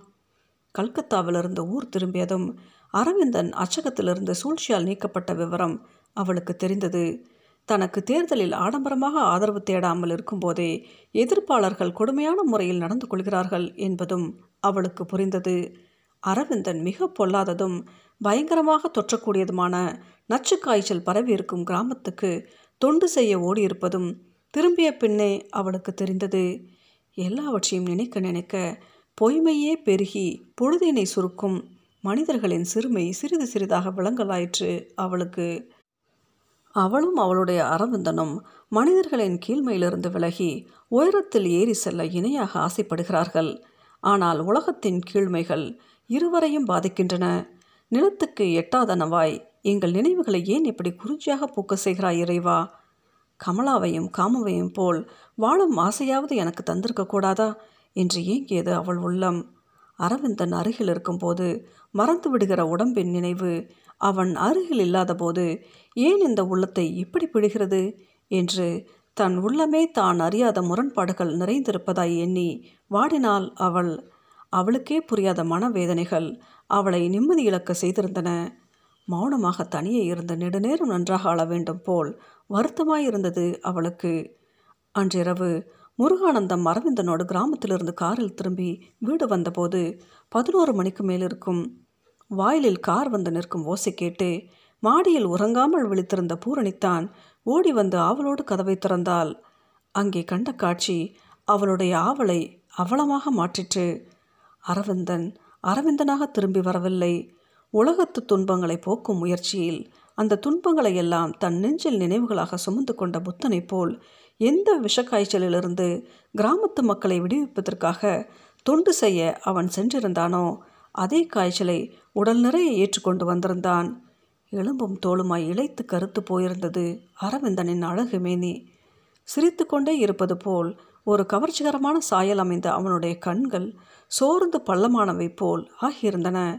கார் டிரைவரும் முருகானந்தமும் கைத்தாங்களாக அவனை உள்ளே அழைத்து கொண்டு வந்தார்கள். தளர்ந்து தள்ளாடி நடந்தான் அரவிந்தன். அக்கா உங்கள் பேச்சு கேட்டுக்கொண்டு நான் கிராமத்துக்கு போனது நல்லதாயிற்று. வேலைக்கு சோறு தண்ணீரின்றி கிராமத்து வெயிலில் இவன் பாட்டுக்கு அலைந்து திரிந்திருக்கிறான். தொண்டு தொண்டு என்று சுற்றி கடைசியில் தன் உடம்புக்கே காய்ச்சலை இழுத்து விட்டு கொண்டு விட்டான். நமக்காவது ஒரு வரி கடிதம் எழுதி போடக்கூடாதோ? அதையும் செய்யாமல் எவனோ ஒரு குடியானவனுடைய குடிசையில் விழுந்து கிடக்கிறான். அந்த கிராமத்தில் டாக்டர் கூட இல்லை. பத்து மைலுக்கு அப்பால் பக்கத்து கிராமத்திலிருந்து இரண்டு நாளைக்கு ஒரு தடவை ஒரு எல்எம்பி வைத்தியர் வந்து போகிறார். அவர் அவரிடமும் சரியாக மருந்து சாப்பிடவில்லையாம். அவர் இவனை தேடிக்கொண்டு வந்தபோதெல்லாம் எனக்கு ஒன்றுமில்லை நான் பிழைத்துக் கொள்வேன். கிராமத்து மக்களை இந்த பாலம் தொற்று நோயிலிருந்து காப்பாற்றுங்கள் போதும் என்று கூறி அவரை அனுப்பிவிட்டானாம். நூற்றி மூன்று டிகிரி காய்ச்சலோடு அந்த குடிசையின் ஈரம் கசியும் மண்தரையில் முள்ளாய் குத்தும் வைக்கோல் மெத்தையின் மேல் அனாதை போல் விழுந்து கிடந்த இவனை கண்டபோது எனக்கு அழுகையே வந்துவிட்டதக்கா மறுபேச்சு பேசாமல் காரில் தூக்கி போட்டுக்கொண்டு இங்கே வந்தேன். என்று துயர்கணிந்து தளர்ந்த குரலில் பூரணியிடம் கூறினான் முருகானந்தம். அந்த கோலத்தில் அரவிந்தனை கண்டபோது அப்படியே கோவென்று வாய்விட்டு கதறி அழுதுவிட வேண்டும் போல் துக்கம் பொங்கிற்று பூரணிக்கு அரவிந்தனை மாடி அறையில் கிடத்தினார்கள். பூரணி அவன் தலைப்பக்கமாக போய் நின்றால் என்ன விசாரிப்பது என்று அப்போது இருந்த உணர்ச்சிமயமான நேரத்தில் அவளுக்கு சொற்களே தோன்றவில்லை. கண்களில் நீர் நெகிழ அரவிந்தனை இமையாமல் பார்த்தால் கண்ணீரில் அவன் உருவம் மங்கி களைகிற வரை பார்த்து கொண்டே நின்றால் அரவிந்தனுடைய கண்களிலும் நீர் திரண்டது. கிணற்றுக்குள்ளிருந்து ஒழிப்பது போல் தளர்ந்து உள்ளொடுங்கின குரலில் உன்னுடைய கடிதம் கிடைத்தது. சண்பகப்பூ மனத்தையும் சேர்ந்தே நுகர்ந்தேன். இலங்கை வானொலியில் உன் பேச்சையும் கேட்டேன் என்றான் அரவிந்தன். அதெல்லாம் இருக்கட்டும். என் பெருமையை யார் கேட்டார்கள் இப்போது? என்னால் தானே இத்தனை காலமாக உரிமையோடு வேலை பார்த்த அச்சகம் உங்களை வெளியேற்றி அனுப்பியிருக்கிறது. என்னால் தானே தேர்தலில் கீழான துன்ப அனுபவங்களை அடைந்தீர்கள். என்னால் என்ன நன்மை உங்களுக்கு ஏற்பட்டிருக்கிறது? உங்களால் எனக்கு உலகம் புகழுகிற பெருமை கிடைத்திருக்கிறது. என்னால் உங்களுக்கு என்ன கிடைத்தது? என்ன கிடைக்கப் போகிறது? பூரணி தன் வாழ்விலேயே அரவிந்தனுக்கு முன் முதல் முறையாக கண்ணீர் சிந்தி அழுதால் சாதாரண பெண்ணாக சாதாரண ஆசைகளுடன் அப்போது தான் மாறி பிறந்தவள் போல் அழுதாள். இப்படி அசட்டுத்தனமாக அழக்கூடாது பூரணி. நீ அழுவது எனக்கு பிடிக்காது. இப்போது எதற்காக நீ எப்படி அழுகிறாய்? யாருக்கு என்ன வந்துவிட்டது? நீங்கள் இந்த நிலையில் அரை உடம்பாய் வந்திருப்பதை பார்த்து அழாமல் என்ன செய்வது?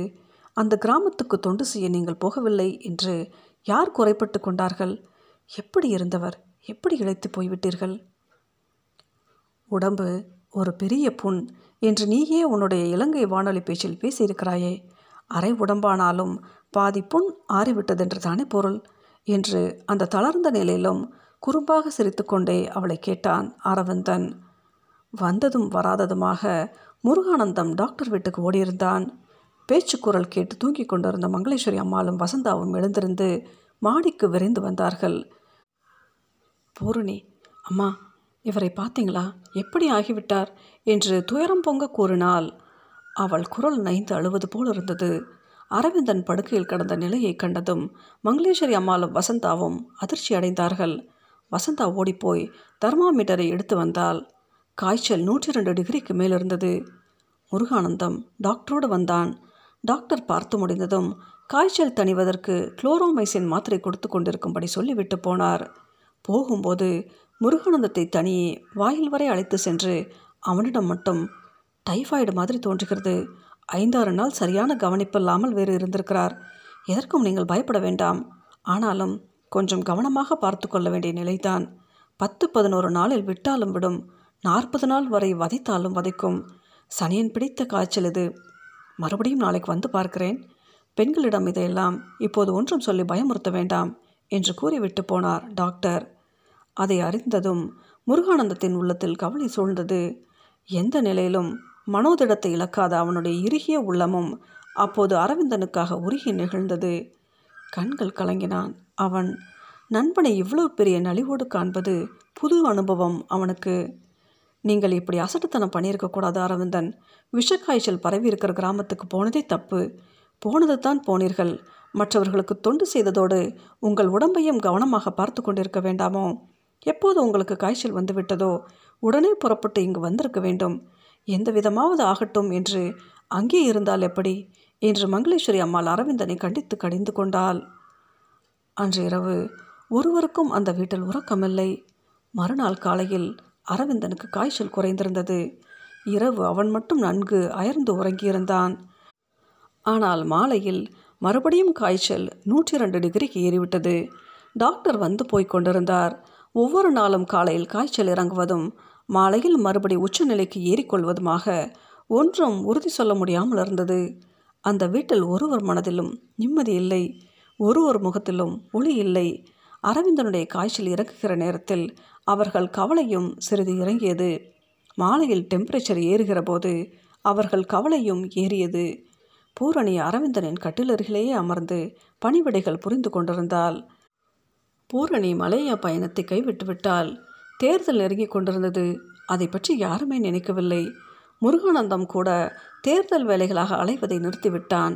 அரவிந்தன் உடல்நிலை தேறி எழுந்தால் போதும் என்ற ஒன்றுதான் அப்போது அவனுடைய கவலையாக இருந்தது.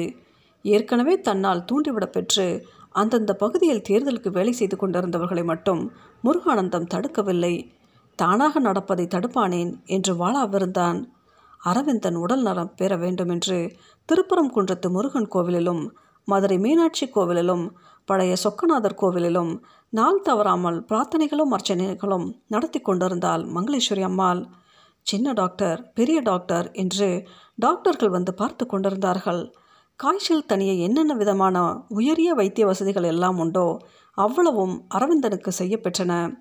ஒவ்வொரு நாளும் காலையில் காய்ச்சல் தணிந்து போய்விட்டது போல டெம்பரேச்சர் இறங்கும். மாலை மூன்று மணிக்கு மேல் மறுபடியும் பயப்படத்தக்க அளவு ஏறிவிடும். பூரணி அவன் தலைமாட்டிலேயே அமர்ந்து அழுவது நாள் தவறாத நிகழ்ச்சியாகிவிட்டது. ஜன்னியில் பிதற்றும் போதெல்லாம் அவன் தன் பெயரை சொல்வதை கேட்டு அவளுக்கு மீசிலிருக்கும் அரவிந்தன் கிழிந்த நாராக துவண்ட படுக்கையில் கிடக்கும் இழைத்த நிலையை காண காண நெக்குருகி நிகழ்ந்து துடித்தது அவள் உள்ளம். எந்த சிரிப்பையும் முகத்தையும் நினைவு வைத்து கொண்டால் உலகம் முழுவதும் சுற்றி வாகை சூட முடியும் என்று அவள் பெருமிதப்பட்டு கொண்டிருந்தாலோ அந்த முகத்தில் ஒளி இல்லை நகை இல்லை களை இல்லை. காலை போல் பீடு நடை நடந்தவன் கட்டிலில் துவண்டு கிடந்தான். பொன் போலும் மேனி எலும்பும் தோளும் தெரிய பொலிவளந்து காட்சியளித்தது. பகலில் அரவிந்தன் காய்ச்சல் குறைத்து தன் நினைவோடு இருக்கும்போது நா தழுதழுக்க கண்களில் நீரும் நெஞ்சில் உணர்வும் மல்கி கரைந்த குரலில் இப்படி ஆகிவிட்டீர்களே என்று பூரணி கேட்கும்போது மெல்ல சிரிக்க முயன்று கொண்டே நீ எதற்காக அழுகிறாய்? அழாதே பூரணி. தேறி எழுந்திருந்து மறுபடியும் பழைய மாதிரி ஆகிவிடுவேன். உன்னோடு மலேயா பர்மா எல்லா இடத்துக்கும் நானும் இனிமேல் கூட வரலாம். அச்சகத்தையும் விட்டாயிற்று. எனக்கு முழு நேரமும் ஓய்வுதான் என்று பதில் கூறுவான் அரவிந்தன். அப்போது அவன் கண்கள் தனி ஒளியுடனேயே மின்னும். நீ பார்த்து கொண்டே இரு டாக்டர் கூட சொல்லியிருக்கிறார். இம்மாதிரி காய்ச்சல் வந்து போகிற போது உடம்பில் உள்ள கெட்ட ரத்தமெல்லாம் போய் மறுபடி வளர்கிற போது மிக நன்றாக ஆகிவிடுவேனாம். நீதான் உடம்பு பெரிய புண் என்று பேசியிருக்கிறாயே. எனக்கு அந்த புண் ஆறிக்கொண்டிருக்கிறது. தலைக்கு தண்ணீர் விட்டுக்கொண்டு அடுத்த திங்கட்கிழமை உன்னோடு போட்டி போட்டு திருப்புறம் குன்றம் மலையில் ஏறுகிறேனா இல்லையா என்று பார். மலை ஏறும்போது பின் தங்கினால் உனக்கு கோபம் வந்துவிடுமே. நீதான் உயரத்தில் ஏறி செல்லும் போதெல்லாம் நாம் சேர்ந்து நாம் இருவரும் சேர்ந்து செல்ல வேண்டும் என்பாயே. தன் கட்டில் அருகில் உட்கார்ந்து வாடிய முகத்தோடு தன்னையே பார்த்து கொண்டு கண் கலங்கி தோற்றமளிக்கும் பூரணிக்கு தைரியமூட்டி உற்சாகப்படுத்துவதற்காக அடிக்கடி அவ்வாறெல்லாம் சிரித்தபடி சொல்வான் அரவிந்தன். பூரணி மலேயா பயணத்தை கைவிட்டதை கூறியபோது அவன் அவளை கோபித்து கொண்டான். எனக்காக நீ உன் பயணத்தை ஏன் நிறுத்த வேண்டும்? இங்கே மனிதர்களே இல்லையா என்ன? வசந்தாவும் முருகானந்தமும் என்னை பார்த்து கொள்ள மாட்டார்களா? நீ உன் திட்டமிட்டபடி மங்களேஸ்வரி அம்மாளுடன் புறப்பட்டு போயிருக்கலாமே என்று அவன் கோபித்தபோது பூரணி அவனை கடிந்து கொண்டாள். நன்றாயிருக்கிறது உங்கள் பேச்சு. எனக்கு ஒரு இடத்துக்கும் போக வேண்டாம். இப்போது நீங்கள் பிழைத்தெழுந்தால் போதும். உங்களை விட எனக்கு எதுவும் பெரிதில்லை என்று இதை கூறும் பொழுது அவளுடைய அழகிய இதழ்கள் உணர்ச்சி வசப்பட துடித்தன. நான்கு வாரங்கள் காலையில் காய்ச்சல் இறங்குவதும் மாலையில் ஏறிவிடுவதுமாக அலைக்கழித்தன. நாற்பது நாள் அந்த நிலையில் இருக்கும் என்று டாக்டர் சொல்லியிருந்தார். இதற்கிடையில் தேர்தல் நாள் வந்து சேர்ந்தது. அவர்கள் யாருமே அதை ஆவலோடு எதிர்பார்க்கவும் இல்லை வரவேற்கவும் இல்லை. தற்செயலாக அரவிந்தன் அன்று சிறிது நலமடைந்து தெம்பாகவே இருந்தான். நண்பர்கள் வந்து முருகானந்தத்தை வற்புறுத்தவே அவன் அன்று காலையில் ஓட்டு சாவடிக்கு போய் சுற்றினான். முருகானந்தம் எதிர்பார்த்த ஆதரவுகள் கூடியிருந்ததை ஒழிய குறையவில்லை. ஊரிலுள்ள கார்களும் குதிரை வண்டிகளும் பர்மாக்காரருக்காக அலைந்து வாக்காளர்களை தேடிக்கொண்டு வந்து ஓட்டுச் சாவடிகளில் சேர்த்து கொண்டிருந்தன. ஆனால் அதில் ரகசியம் என்னவென்றால் சில இடங்களில் பர்மாக்காரருடைய காரில் முருகானந்தத்தின் மனிதர்களை சவாரி செய்து ஓட்டுச்சாவடிக்கு போய் பூரணிக்கு ஓட்டு போட்டு கொண்டிருந்தார்கள். புது மண்டபத்து மனிதருக்கு பர்மக்காரர் செய்திருந்த ஏற்பாடுகளை பார்க்கும்போது வெற்றி அவர்களுக்குத்தான் என்பதில் சந்தேகமே இருப்பதாக தெரியவில்லை. ஊரிலும் அப்படித்தான் பேசிக்கொண்டார்கள். முருகானந்தம் மட்டும் நம்பிக்கை இழக்காமல் உற்சாகமாகவே இருந்தான். பெரும் போர் நிகழ்ந்து ஓய்ந்த களம் போல தேர்தல் நாள் முடிந்து முடிவுகளை எதிர்பார்க்கும் ஆவல் மட்டும் நகர் முழுவதும் தேங்கி நின்றது. தேர்தல் அன்று இரவு முருகானந்தம் வீடு திரும்பிய போது அரவிந்தனிடம் தன் நம்பிக்கையை தெரிவித்தான். அதை கேட்டு அரவிந்தன் நகைத்தான். பார்க்கலாம். நீ சொல்லுகிறபடி பூரணிக்கு வெற்றி கிடைப்பதாயிருந்தால் அது மாபெரும் லட்சிய வெற்றியாக இருக்கும் என்றான். அரவிந்தனுடைய உடல்நிலை அன்றும் மறுநாளும் காய்ச்சல் ஏறாமல் சுமாராகவே இருந்தது. மறுநாள் பூரணியை அருகில் உட்கார செய்து பிரயாண அனுபவங்களை கூறி சொல்லி கேட்டு மகிழ்ந்தான் அவன். டேப் ரெக்கார்டர் போட சொல்லி அவளுடைய பேச்சுகளை மீண்டும் அவள் அருகில் இருக்கும்போதே கேட்டு மகிழ்ந்து பாராட்டினான். பொய்ப்படா காதல் ததும்பி மேற்பொங்கிற்று என்று முடியுமே அந்த பாட்டை ஒரு தடவை நீயே நேரில் பாடு. உன்னை எதிரில் வைத்து பார்த்து கொண்டே அந்த பாட்டை செவிகள் குளிர கேட்க வேண்டும் போல் ஆசையாக இருக்கிறது என்று குழந்தையைப் போல் வேண்டினான்.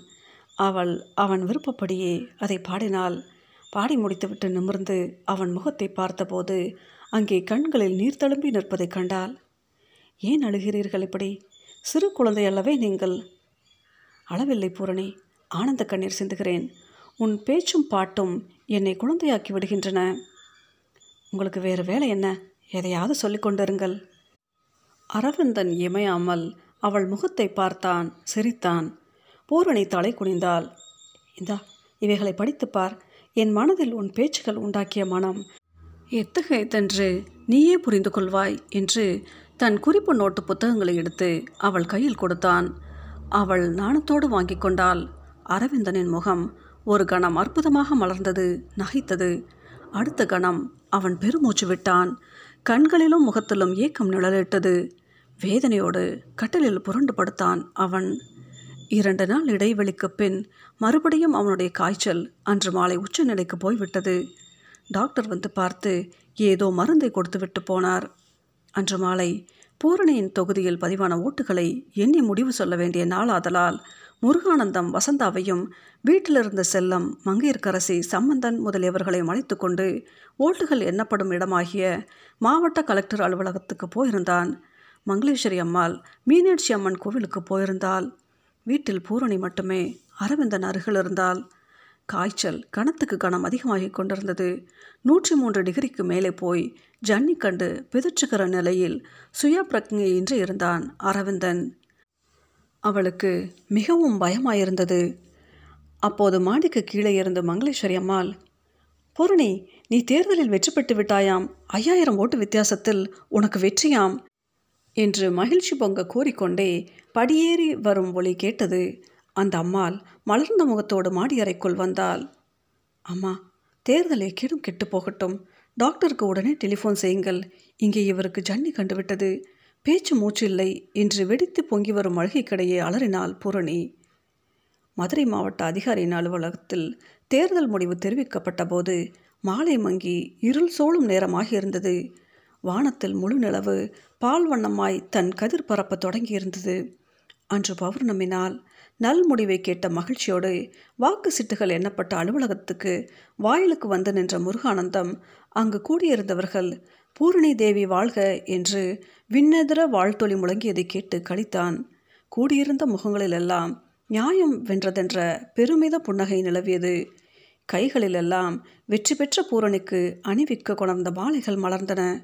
பூரணி அங்கு வரவில்லை என்றதும் அவள் வெற்றியை எதிர்பார்த்து பாராட்ட வந்தவர்களுக்கு பெருத்த ஏமாற்றமாக இருந்தது.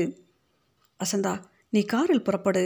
முன்னால் போய் நல்ல செய்தியை அக்காவுக்கும் அரவிந்தனுக்கும் அம்மாவுக்கும் சொல். இவர்கள் எல்லோரும் வெற்றி பெற்றதை பாராட்டி அக்காவுக்கு மாலை அணிவிக்க வந்திருக்கிறார்கள். நான் எல்லோரையும் வீட்டுக்கு அழைத்து கொண்டு வருகிறேன். அக்காவை தயாராக இருக்க சொல். இன்றிரவு எல்லோருக்கும் விருந்துக்கு ஏற்பாடு செய்துவிடு. அரவிந்தனுக்கு கூட காலையில் நாம் வரும்போது காய்ச்சல் குறைந்து தெம்பாக இருந்தது. மாடி அறையிலிருந்து நடத்தி வந்து கூடத்தில் அரவிந்தனை உட்கார சொல்.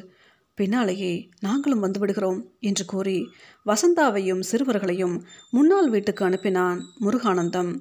வந்தவர்கள் யாவரும் ஆர்வத்தோடு முருகானந்தத்தை சூழ்ந்து கொண்டார்கள்.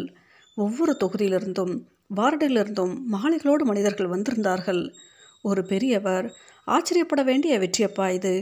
வெளிப்பகட்டு இல்லாமல் விளம்பரம் இல்லாமல் மனிதர்களின் நம்பிக்கையில் பெற்ற வெற்றி. சத்தியத்துக்கு கிடைத்த வெற்றி. இதை நன்றாக கொண்டாட வேண்டும். பால் போல் நிலா காய்கிறது. இரட்டை குதிரை சாரட்டில் புஷ்ப அலங்காரம் செய்து நான்கு மாசி வீதிகளிலும் அந்த பெண்ணை ஊர்வலமாக அழைத்து போக வேண்டும். பேண்டு வாத்தியம் இரட்டை மேளம் வான வேடிக்கை எல்லா ஏற்பாடுகளும் செய்ய வேண்டும் என்று தனியாத ஆசையோடு முருகானந்தத்துக்கு அருகில் வந்து கூறினார். யாருடைய அன்பையும் புறக்கணிக்க முடியாத நிலையிலிருந்தான் முருகானந்தம். பூரணிக்கோ அரவிந்தனுக்கோ இந்த ஏற்பாடுகள் பிடிக்காதவையாக இருக்கும் என்று அவன் உணர்ந்திருந்தாலும் மக்களின் அன்பு வெள்ளம் கட்டுப்படுத்த முடியாததாக இருந்தது. பூரணியின் வெற்றியே அதற்காக உழைத்து பாடுபட்ட ஒவ்வொருவருக்கும் தங்கள் தங்கள் சொந்த வெற்றியாக தோன்றியது. அதனால் அடக்க முடியாத கோலாகல பெருக்கில் என்னென்னவோ ஏற்பாடுகள் செய்தார்கள் அவர்கள். அவர்களை எந்த உற்சாகத்திலிருந்து விளக்காமல் தானும் அவர்களோடு ஒருவனாக கலந்து கொண்டு விடுவதை தவிர முருகானந்தத்தால் வேறெதுவும் அப்போது செய்ய முடியவில்லை. நகர மண்டபத்துக்கு அருகில் அம்மன் சந்நிதியில் இருந்து ஊர்வலமாக புறப்பட்டு தானப்ப முதலை தெருவுக்கு போய் அங்கே பூர்ணியை அழைத்து கொண்டு நான்கு மாசி வீதிகளிலும் சுற்றுவதென்று ஏற்பாடாயிற்று. ஏற்பாடுகள் மின்னல் வேகத்தில் நடந்தன. திருமண ஊர்வலங்களுக்கு வழக்கமாக போகும் இரட்டை வெண்புற விசாரட்டு மல்லிகை சரங்களால் அலங்கரிக்கப்பெற்று அம்மன் சன்னதி வாயிலில் அழகாக நின்றது. பேண்டு வாத்திய குழுவினரின் உற்சாக முழக்கமும் இரட்டை மேளமும் அற்புதமாய் ஒழித்தன திருவிழா கூட்டம் போல் மக்கள் வெள்ளம் கூடிவிட்டது. முருகானந்தம் கையில் ஒரு பெரிய தும்பிக்கை ரோஜா மாலையோடு ஊர்வலத்தின் முன்பகுதியில் நின்றான். அருகில் வேறு பலரும் மாலைகளோடு நின்றார்கள். பூரணியை வாழ்த்தியும் தேர்தல் வெற்றியை பாராட்டியும் வாழ்த்தொலிகள் ஒலித்தன. ஊர்வலம் ஒளி வெள்ளமாய் எழில் வெள்ளமாய் மெல்ல மெல்ல நகர்ந்தது. தெற்கு கோபுர வாயில் வழியாக சுற்றி மேல கோபுர தெருவில் புகுந்து தானப்ப முதலை தெருவில் திரும்பியது. அழகாக எடுப்பாக நீண்டு அகன்ற அலங்கார சாரட்டை இழுத்துக்கொண்டு கம்பீரமான வெண்புறவிகள் சென்றன. வானத்தில் வான வேடிக்கை ஒளிக்கோலங்கள் பரப்பியது. பேண்டு வாத்திய குழு மனமும் நடக்கும் கால்களும் குதூகல துள்ளல் பெறத்தக்க அற்புதமானதொரு பண்ணை முழக்கியது. நாயனக்காரர்களும் இசை மழை பொழிந்து கொண்டிருந்தார்கள். கூட்டமெங்கும் பூக்களின் மனம் செவிகள் எல்லாம் இசைகளின் ஒளி வீதியின் இருபுறத்து வீடுகளிலும் ஊர்வலத்தை காண முந்தும் மலர்ந்த முகங்கள். மங்களேஸ்வரி அம்மாளின் வீட்டை நெருங்கிக் கொண்டிருந்தது. ஊர்வலம் வீட்டு வாயிலை அடைவதற்கு சிறிது தொலைவே இருந்தது. இதோ வீட்டை அணுகிவிட்டார்கள் ஐயோ அந்த மகிழ்ச்சியின் இடையே இதென்ன குரல்? நிறுத்துங்கள் நிறுத்துங்கள் என்று தலைவெறி கோலமாக அழுது கொண்டே ஓடி வந்தாள் வசந்தா. முருகானந்தத்தின் கையில் இருந்த மாலை நழுவியது மனமும் உடம்பும் நடுங்கின. பேண்டு மேளம் வாழ்த்துளிகள் எல்லாம் திடீரென்று வீதியே ஊமையாகிவிட்டது போல் ஒளியவைந்து நின்றன. ஒரே ஒரு வினாடியில் எல்லோரும் எல்லாமும் இயக்கமற்று பொம்மைகளாய் பொலி விளந்தவர்களாய் அப்படியே கட்டுண்டு நகராமல் நின்று விட்டார்கள் முருகானந்தம் அலறிக்கொண்டு வீட்டுக்கு ஓடினான். டாக்டர் கலையற்ற முகத்துடன் தலை குனிந்து வெளியேறி கொண்டிருந்தார். கீழே கூடத்தில் செல்லம் மங்கையர்க்கரசி சம்பந்தன் ஆகியோர் இறைந்து கதறி எழுது கொண்டிருந்தார்கள். மாடியில் மங்களேஸ்வரி அம்மாளும் பூரணியும் உரத்த குரலில் உள்ளத்தை வாழ்கொண்டு அறுப்பது போல் அலறி அழுது கொண்டிருந்தார்கள். வானமும் பூமியும் மற்றெல்லா பூதங்களும் இடிந்து சிதைந்து தலைமேல் விழுந்து அமுக்குவது போலிருந்தது முருகானந்தத்துக்கு. மாடி அறைக்கு போய் பார்த்ததும் அரவிந்தா என்று அலறி பொங்கு வரும் அழுகையை அடக்கி கொண்டு குமுறினான் முருகானந்தம். பூரணி வேறற்ற மரம் போல் தரையில் கடந்து கதறி கொண்டிருந்தாள். அந்த அறையில் கட்டிலில் அரவிந்தன் தெய்வமாகி இருந்தான். கண்ணால் பார்த்து வாயால் பேசி காலால் நடந்து மண்ணில் உடம்போடு வாழும் சின்ன பொய் வாழ்விலிருந்து விடுபட்டு போயிருந்தது அந்த அன்பு பெருமகனின் நல்லுயிர். ஊராரின் துன்பங்களுக்கெல்லாம் விடிவு தேடிய நல்லவன் உடம்பாகிய துன்பத்திலிருந்து விடுதலை அடைந்திருந்தான். பூரணி தேர்தலில் சத்தியத்தின் பலத்தால் வெற்றி பெற வேண்டும் என்று ஆசைப்பட்ட கருணை வள்ளல் அந்த வெற்றியின் மகிழ்ச்சியை தான் இருந்து நுகராமல் போய் சேர்ந்து விட்டான். எல்லோர் வாயிலும் மண்ணை போட்டு போய்விட்டாயே என் தங்கமே என்று மங்களேஸ்வரி அம்மாள் கதறினாள். ஒவ்வொன்றாக பழைய நிகழ்ச்சிகளை நினைக்க நினைக்க அணை உடைந்த வெள்ளம் போல் அழுகை பொங்கிற்று பூரணிக்கு.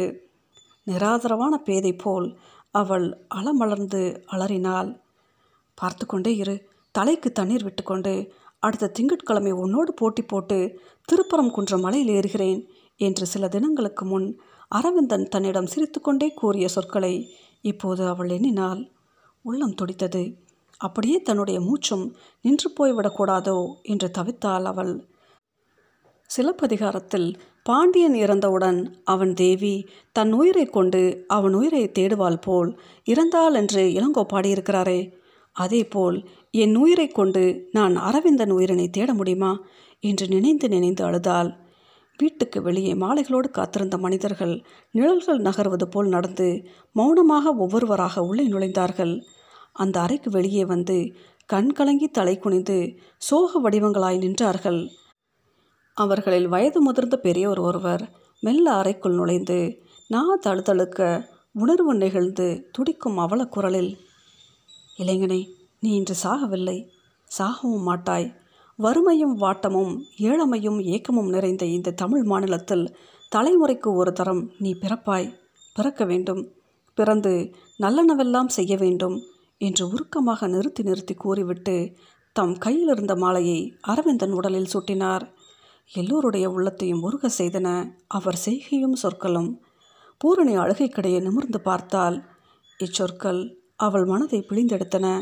மாலையணிந்த தோற்றத்தில் உயிரோடும் உணர்வோடும் குறும்பு நகை குழவ அரவிந்தன் படுத்திருப்பது போல் அவள் கண்களுக்கு தோன்றியது. திருப்பரம் குன்றத்து மலையில் அவளோடு போட்டி போட்டுக்கொண்டு ஏறப்போவதாக கூறினபோது இப்படித்தானே சிரித்தான் அவன்? சவமாக கிடக்கும் இந்த நிலையிலும் இந்த மாலை அவனுக்கு எத்தனை அழகாக இருக்கிறது? எழுந்து நிற்க முடியாதபடி கீழே விழுந்துவிட்ட அந்த துக்கத்துக்கு நடுவே அவளுக்கு விந்தையானதொரு பேராசை உண்டாயிற்று. மெல்ல எழுந்தால் கண்களை துடைத்து கொண்டால் அறைக்கு வெளியே நிழல்கள் போல் மௌனமாக நின்று கொண்டிருந்தவர்களின் கைகளிலிருந்து பெரிய பெரிய பூமாலைகளை ஒவ்வொன்றாக வாங்கி கொண்டு வந்து அரவிந்தனுடைய உடலில் சூட்டி அழகு பார்த்தால் உயிரோடு வாழும்போதே இப்படி ஒரு மணமாலையை அவனுடைய கழுத்தில் அவள் சூட்டியிருக்க வேண்டும். எல்லோர் கையிலும் இருந்த எல்லா மாலைகளையும் வாங்கி சூட்டிவிட்டு நின்று அவன் முகத்தை பார்த்து கொண்டே இப்படி நினைத்தபோது மீண்டும் கண்களில் நீர் பணித்தது அவளுக்கு. பல நாட்களுக்கு முன் எப்போதோ மங்கையர் கழகத்தில் தான் உள்ளமுருகி பேசிய திலகவதியின் பேச்சு இப்போது அவளுக்கு நினைவு வந்தது. திலகவதியைப் போல் மனதால் மட்டும் வாழ்ந்து மனம் பரப்பும் வாழ்வுத்தான் தனக்கும் விதியால் நேரப்பட்டிருக்கிறது என்று அப்போது அவளுக்கு தெரியாது. திலகவதியின் களிப்பகை சோழ நாட்டு போரில் மாண்டான். என்னுடைய அரவிந்தனை வாழ்க்கை போரே மாய்த்துவிட்டது என்று நினைத்தபோது மேலும் துயரம் கொதித்தது. அவள் மனதில் உடலால் செத்து போய்க்கொண்டே உள்ளத்தால் வாழ்ந்த திலகவதி போன்ற புனித பெண் தமிழ்நாட்டில்தான் அம்மா பிறக்க முடியும். என்று தந்தை சொல்லிக் கொடுத்திருந்ததை நினைத்தபோது உடல் புல்லரித்தது அவளுக்கு. எனக்கும் திருநாவுக்கரசு என்ற பெயரில் தம்பி இருக்கிறான். உடன் பிறந்த தம்பிகளையும் தங்கங்களையும் காத்து வாழ வைப்பதற்காக நானும் வாழ வேண்டும் என்று அவள் உள்ளத்தில் ஒரு மெல்லிய குரல் ஒலித்தது. சிறு பிள்ளை பருவத்திலிருந்தே திலகவதியார் கதை தன் மனதை கவர்ந்து உருவாக்கி வந்திருப்பதை படிப்படியாக நினைத்து கண் கலங்கினாள். அவள் நெஞ்சை உணர்வுகள் சூழ்ந்து கொண்டு தேல்களாக கொட்டின. சிறிது நேரத்திற்கு பின் அவள் கண்களில் மீண்டும் ஒளி தென்பட்டது. அழுகை நின்றது. அரவிந்தனின் பாதங்களை தொட்டு கண்களில் ஒற்றிக்கொண்டாள். குனிந்த தலை நிமிராமல் கூட்டத்தை விலக்கி கொண்டு வெளியேறி பக்கத்து அறைக்குள் புகுந்தாள். உள்ளே ஏதேதோ உடைபடுகிற ஓசை கேட்டது. பின்னும் சிறிது நேரம் கழித்து பக்கத்து அறையிலிருந்து மீண்டும் அவள் வெளியே வந்தபோது நெற்றியில் திலகமில்லை கைகளில் வளையல்கள் இல்லை செவிகள் மூக்கு கழுத்து எங்கும் அங்கிருந்த அணிகலன்கள் கலன்று மூலியாகியிருந்தன. அலைகள் அடங்கிய பெண் கடல் போல் மெல்ல வந்து முருகானந்தத்தை நோக்கி மேலே நடக்க வேண்டியதை செய்யுங்கள் என்று நிதானமாக சொன்னாள் பூரணி. அவள் முகத்தில் உலகமெல்லாம் தேடினும் கிடைக்காத சாந்தி நிலவிற்று அப்போது. நடக்க வேண்டியவைகள் நடந்தன. தேர்தல் வெற்றியை கொண்டாட வந்த ஊர்வலம் சோக ஊர்வலமாக மயானம் வரை தொடர்ந்தது. அந்த நள்ளிரவின் அமைதியில் முழு நிலா வானத்தின் கீழே வையின் வடகரையிலே அரவிந்தன் என்னும் பேரழில் வாழ்க்கை மண்ணில் கலந்து பொய்யாய் போய்விட்டது. நிலவை பிடித்து சில கரைகள் துடைத்து குறுமுறுவல் பதித்த முகத்துக்கு திலகம் இல்லாமல் துடைத்து போய்விட்டான் அரவிந்தன். தரளமடைந்து ஒளி தவள குடைந்து இரு பவளமும் பதித்த இதழ்களில் சிரிப்பில்லாமல் செய்துவிட்டு போய்விட்டான். உயரத்தில் ஏறி செல்லும் போதெல்லாம் உடன் வரும் துணையை பூரணி இழந்துவிட்டாள். அன்றிரவு எல்லோரும் வீடு திரும்பும்போது இரண்டு மணிக்கு மேல் இருக்கும். அரவிந்தன் இருந்த அறையில் அவனுடைய குறிப்பு நோட்டு புத்தகங்களும் அவற்றின் மேல் அவள் இலங்கையிலிருந்து வாங்கி வந்து அவனுக்கு அன்பளிப்பாக தந்த கை கடிகாரமும் இருந்தன. அந்த கடிகாரத்தை அவனுடைய கையில் கட்டும்போது காலத்தை உங்கள் கையில் கட்டி ஓட விடுகிறேன் என்று அவள் கூறியதற்கு நாம் மனிதர்கள் காலத்தின் கையில் கட்டுண்டு ஓடுபவர்கள் என்று அரவிந்தன் புன்னகையோடு கூறிய பதிலை நினைத்தால் பூரணி குறிப்பு நோட்டு புத்தகத்தில் தன்னை குறிஞ்சிப்பூவாக உருவகம் செய்து அவன் எழுதியிருந்த வாக்கியங்களை படித்தபோது புனிதமானதொரு உணர்வை அடைந்தாள். அவள் அன்றிலிருந்து அவள் மனமே நினைவுகளின் மயானமாகிவிட்டதோ? அங்கே புதிந்த நினைவுகளின் கழிவிறக்கத்தில் அமிழ்ந்து வாடினாள் அவள் சில வாரங்கள் கழித்து செய்தித்தாளில் பூரணி தான் தேர்தலில் வெற்றியடைந்த பதவி தனக்கு தேவையில்லை என்று விட்டுவிட்ட செய்தி வெளியாகியிருந்தது. அதை விடுவதற்கு முன் பலர் வேண்டிக் கொண்டிருந்தும் அவள் அரசியல் தனக்கு தேவையில்லை என்றும் சமூகத்துக்கும் பண்பாட்டு வளர்ச்சிக்கும் தன் வாழ்வை செலவழிக்கப் போவதாகவும் கூறி மறுத்துவிட்டாள். அவள் மறுப்பு ஏனையோரை வியப்பில் ஆழ்த்தியது. ஈடு செய்ய முடியாத அந்த பொன் அவளை சிறிது காலம் துன்புறுத்தியது. துக்கத்தில் ஞானம் பிறந்தது. அகக்கண்கள் திறந்தன. வாழ்க்கையின் மெய்யான தத்துவம் புலப்பட்டது. பெண்மையின் பயனை வழிமாற்றிக்கொண்டு மணிமேகலைப் போல் அறச்செல்வியாக மேலெழுந்தாள் பூரணி. வாழ்க்கை அவரவர்க்கும் நேர்ந்தபடி வருவது. தாயின் கையில் இருக்கும் தின்பண்டத்துக்கு அவசரப்பட்டு அடித்துக்கொள்ளும் குழந்தைகள் மாதிரி விதியின் கையிலுள்ள வாழ்வுக்கு நப்பாசைப்பட்டு பயனில்லை என்று அவள் உணர்ந்து ஆட்சி கொள்ள முயன்றாள்.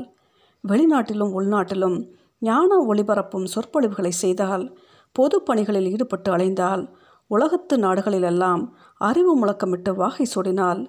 கைகளில் தீபத்தை ஏந்தி கொண்டு இருளடைந்த மனித கூட்டத்தின் நடுவே ஒளி சிதறி நடந்து செல்வதாக அவள் அடிக்கடி கண்ட கனவை இப்போது நனவாக்கி கொண்டிருந்தாள்.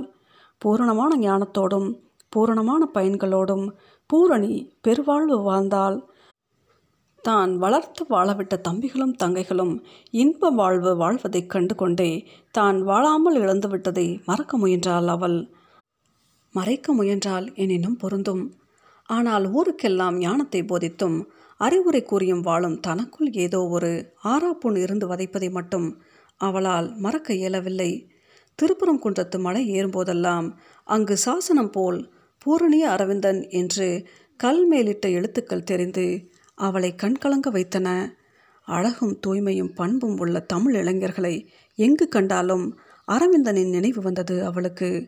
அன்று அந்த பெரியவர் கூறியது போல் அரவிந்தன் தலைமுறை தோறும் பிறக்க வேண்டும் என்று அவள் உள்ளத்தில் ஒரு ஏக்கம் புண்ணாக இருந்தது. தத்துவத்திற்கும் ஞானத்திற்கும் ஆறவில்லை அந்த பெரும்புண் காலம் ஓடுகிறது. வயது ஐம்பதுக்கு மேல் ஆகியும் தளராத உடலோடும் நரையாத குழலோடும் அழகான பல்வரிசையோடு அவள் இருப்பதை பார்த்து அவளுடைய தம்பியின் சிறு பெண் குழந்தை எங்கள் அம்மா பாட்டி இந்த வயசில் பல்லெல்லாம் விழுந்து தலை நரைச்சி கிளவி ஆகிவிட்டது நீ மட்டும் இப்படியே இருக்கியே என்று சிரித்து கொண்டே மழலை மொழியில் வக்கனையாய் கேட்கிறது. அந்த கேள்விக்கு பதில் சொல்ல முடியாமல் உட்கார்ந்து விடுகிறாள் பூரணி. அவள் மனம் துக்கத்தை உணர்கிறது. கண்கள் நீர் சிந்துகின்றன. சதா காலமும் எதற்காக அவள் மனம் மௌனமாகவே அழுது கொண்டிருந்ததோ அதற்காக வாய்விட்டே அழுகிறாள். குழந்தை அவளுடைய அழுகைக்கு காரணம் புரியாமல் மருண்டு பார்க்கிறது மயங்கி திகைக்கிறது. கால ஓட்டத்தில் எத்தனையோ பனிரெண்டு ஆண்டுகள் கழிகின்றன. பூரணி ஏதோ பெண்கள் மாநாட்டுக்காக கொடைக்கானலுக்கு மீண்டும் வந்திருக்கிறாள். அந்த ஆண்டும் குறிஞ்சி போக்கும் முறை மழை நிறைய குறிஞ்சி பூத்திருக்கிறது.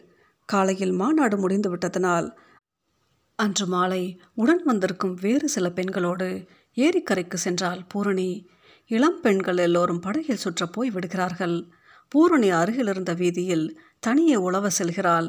அங்கே ஒரு புகைப்பட நிலையத்தின் வாயிலில் வந்ததும் எதையோ கண்டுவிட்டு இமையாமல் பார்த்து கொண்டு நிற்கிறாள். அவள் கண்களை கவர்ந்தது அந்த புகைப்பட நிலையத்தின் காட்சி அறையிலிருந்த ஒரு படம். முன்பு பல ஆண்டுகளுக்கு முன் அரவிந்தனும் அவளும் எடுத்துக்கொண்ட புகைப்படம் அங்கே வைக்க பெற்றிருக்கிறது. நினைவுபடுத்தக்கூடாத பழைய துயரக் கனவை யாரோ நினைவுபடுத்தி விட்டது போல் ஆறுதல் அணை உடைந்து வேதனை பாய்கிறது அவள் மனதில். அந்த படம் அந்த மாலைகள் அளவற்று பூத்திருக்கும் குறிஞ்சி மலர்கள் எல்லாம் அவள் மனதின் பழைய நினைவுகளை கிளறுகின்றன. அந்த பூக்களையும் அவை குளவிய காட்சியளிக்கும் மலைத்தொடர்களின் அழகையும் ரசிக்க தூண்டும் எழிலுணர்ச்சியையும் தன் மனதுக்கு தந்துவிட்டு மறைந்தவனை எண்ணி தவித்து நிற்கிறாள் அவள்.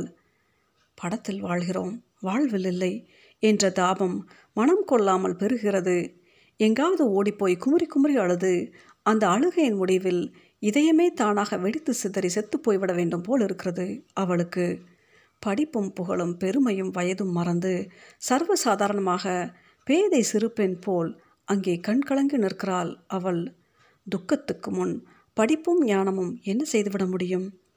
தனியாக குறிஞ்சி ஆண்டவர் கோயிலுக்கு போய் அங்கே தானும் அரவிந்தனும் முன்பு அமர்ந்து பேசிய இடத்தில் உட்கார்ந்து கொண்டு நெஞ்சில் தாங்க முடியாமல் சுமையேறி கிடக்கும் துக்கங்களை அழுது கரைக்க வேண்டும் போல் ஒரு துடிப்பு அவளுக்கு உண்டாகிறது. உலகத்து மக்களின் துக்கத்துக்கெல்லாம் மாறுதல் கூறி அறிவுரை வழங்கி தன் பார்வையாலும் பேச்சாலும் பண்பட்ட தூய வாழ்வாலும் உதாரண நங்கையாயிருக்கும் அவள். அப்போது தன் இதய சூடு தணியாமல் அனாதை போல் மலைத்து மயங்கி நிற்கிறாள். குறிஞ்சி ஆண்டவர் கோவில் அருகில் இருந்த மேட்டில் போய் அமர்ந்து தன்னை பிறரும் பிறரை தானும் கவனிக்காத தனிமையில் வாய்விட்டு கதறி அழுகிறாள் பூரணி. உலகத்தில் மனித பூண்டே அடியோடு அழிந்து அமுழ்ந்து மூச்சு பேச்சற்று மூழ்கிப்போன தனிமையில் அந்த மலைத்தொடர்கள் மட்டும் மௌனமாய் பறந்து கிடப்பது போலவும் அதனிடையே எல்லா துக்கங்களும் எல்லா ஆற்றாமைகளுக்கும் எல்லா ஏக்கங்களுக்கும் எல்லா வேதனைகளுக்கும் எஞ்சி மிஞ்சிய ஒரே ஒரு சொந்தக்காரியாய் தான் மட்டுமே உட்கார்ந்து குமுறி அழுது கொண்டிருப்பது போலவும் சொற்களின் துணை கொண்டு விளக்க முடியாததொரு தவிப்பை அடைகிறாள். அருகே கோவில் மணியோசை கேட்கிறது. துக்கத்திலிருந்து விடுபட்டு இங்கே வா என்று குறிஞ்சி ஆண்டவனாகிய முருகனே அவளை அழைக்கிறானா? கனவில் எழுந்து நடப்பது போல் தட்டு தடுமாறி தயங்கி நடந்து முருகன் சந்நிதிக்கு முன் போய் நின்றாள் அவள். அர்ச்சகர் கற்பூர சோதியை முருகன் முகத்தருகே தூக்கி காண்பிக்கிறார். பூரணிக்கு மீசில் இருக்கிறது. தன் கண்கள் காண்பது மெய்யா பொய்யா என்று விழியகல மீண்டும் பார்க்கிறாள். முருகனுடைய முகமே அரவிந்தனின் முகமாக தெரிகிறது அவளுக்கு. சிறிய கற்பூர சோதியே பெரிய சோதியாக மாறி அரவிந்தனின் முகமாகிய அழகாய் நகைக்கிறது. துக்கத்திலிருந்து விடுபட்டு இங்கே வா என்ற பொருளா அந்த சிரிப்புக்கு அரவிந்தன் உங்களுடைய சிரிப்பில் அமுதம் இருக்கிறது. அமுதம் உயிரை வளர்க்கும் ஆற்றலுடையது என்று பித்து பிடித்தவள் போல் முனகிக் கொள்கிறாள் அவள். அவளுடைய இதயத்தில் சோகம் நிறைந்திருந்த இடமெல்லாம் அரவிந்தனின் சிரிப்பு நிறைந்து ஒளி பரப்புகிறது. பிறவாமை வேண்டும் மீண்டும் பிறப்பு உண்டேல் உன்னை மறவாமை வேண்டும் என்று மெல்ல பாடிக்கொண்டே கண்களில் வடிந்து கொண்டிருக்கும் நீரை துடைத்துக் கொள்கிறாள். கண்களில் நீரையும் மனதில் துயரத்தையும் துடைத்து கொண்டு நிமிர்ந்து பார்க்கிற போது முருகனே அரவிந்தனாக மாறி நின்று மீண்டும் சிரிக்கிறான். கைகூப்பி வணங்கிவிட்டு முடிவற்ற மலைத்தொடர்களின் தனி வழியை இறங்கி நடக்கிறாள் அவள். வழியின் இருபுறமும் வெள்ளம் போல் நிறைந்து விளங்கும் குறிஞ்சி பூக்கள் பூத்து குலுங்குகின்றன. மாலை போது வீருக்குன்று இருள் வீறு கொள்ளத் தொடங்குகிறது. பூரணி மெல்ல நடந்து கொண்டிருக்கிறாள். பிரபஞ்ச பூச்செடியில் மறுபடியும் ஒரு நாள் மலர் வாடி உதிர்கிறது. காலமெனும் பூச்செடியில் கனவு மலர் பூத்தாச்சு. சாலமிகும் விதி கொடுமை சார்ந்து வர உதிர்ந்தாச்சு. இந்த முடிவுரையை படிக்கத் தொடங்கும் முன்பே வாசகர்கள் என் மேல் சீற்றமடைந்திருப்பார்கள் என்று என்னால் உய்த்துணர முடிகிறது. அரவிந்தன் என்ற லட்சிய இளைஞன் இறந்திருக்கக்கூடாது என்று கடுமையாக வாதிடுபவர்கள் கண்டிப்பார்கள் கடிந்து கொள்வார்கள். ஆனால் அவர்களுக்கெல்லாம் இந்த கதையின் ஆசிரியன் ஒரே ஒரு பதிலைத்தான் கூற முடியும். அரவிந்தன் சாகவில்லை. இந்த தலைமுறையிலோ நாளைக்கு வரப்போகும் தலைமுறையிலோ இந்த தமிழ் மண்ணில் அன்பும் அருளும் பண்பும் அழகும் நிறைந்து தோன்றும் இளைஞனை இளைஞர்களை எங்கே கண்டாலும் அங்கே அரவிந்தன் பிறந்திருப்பதாக நினைத்து வணங்குங்கள் வாழ்த்துங்கள்.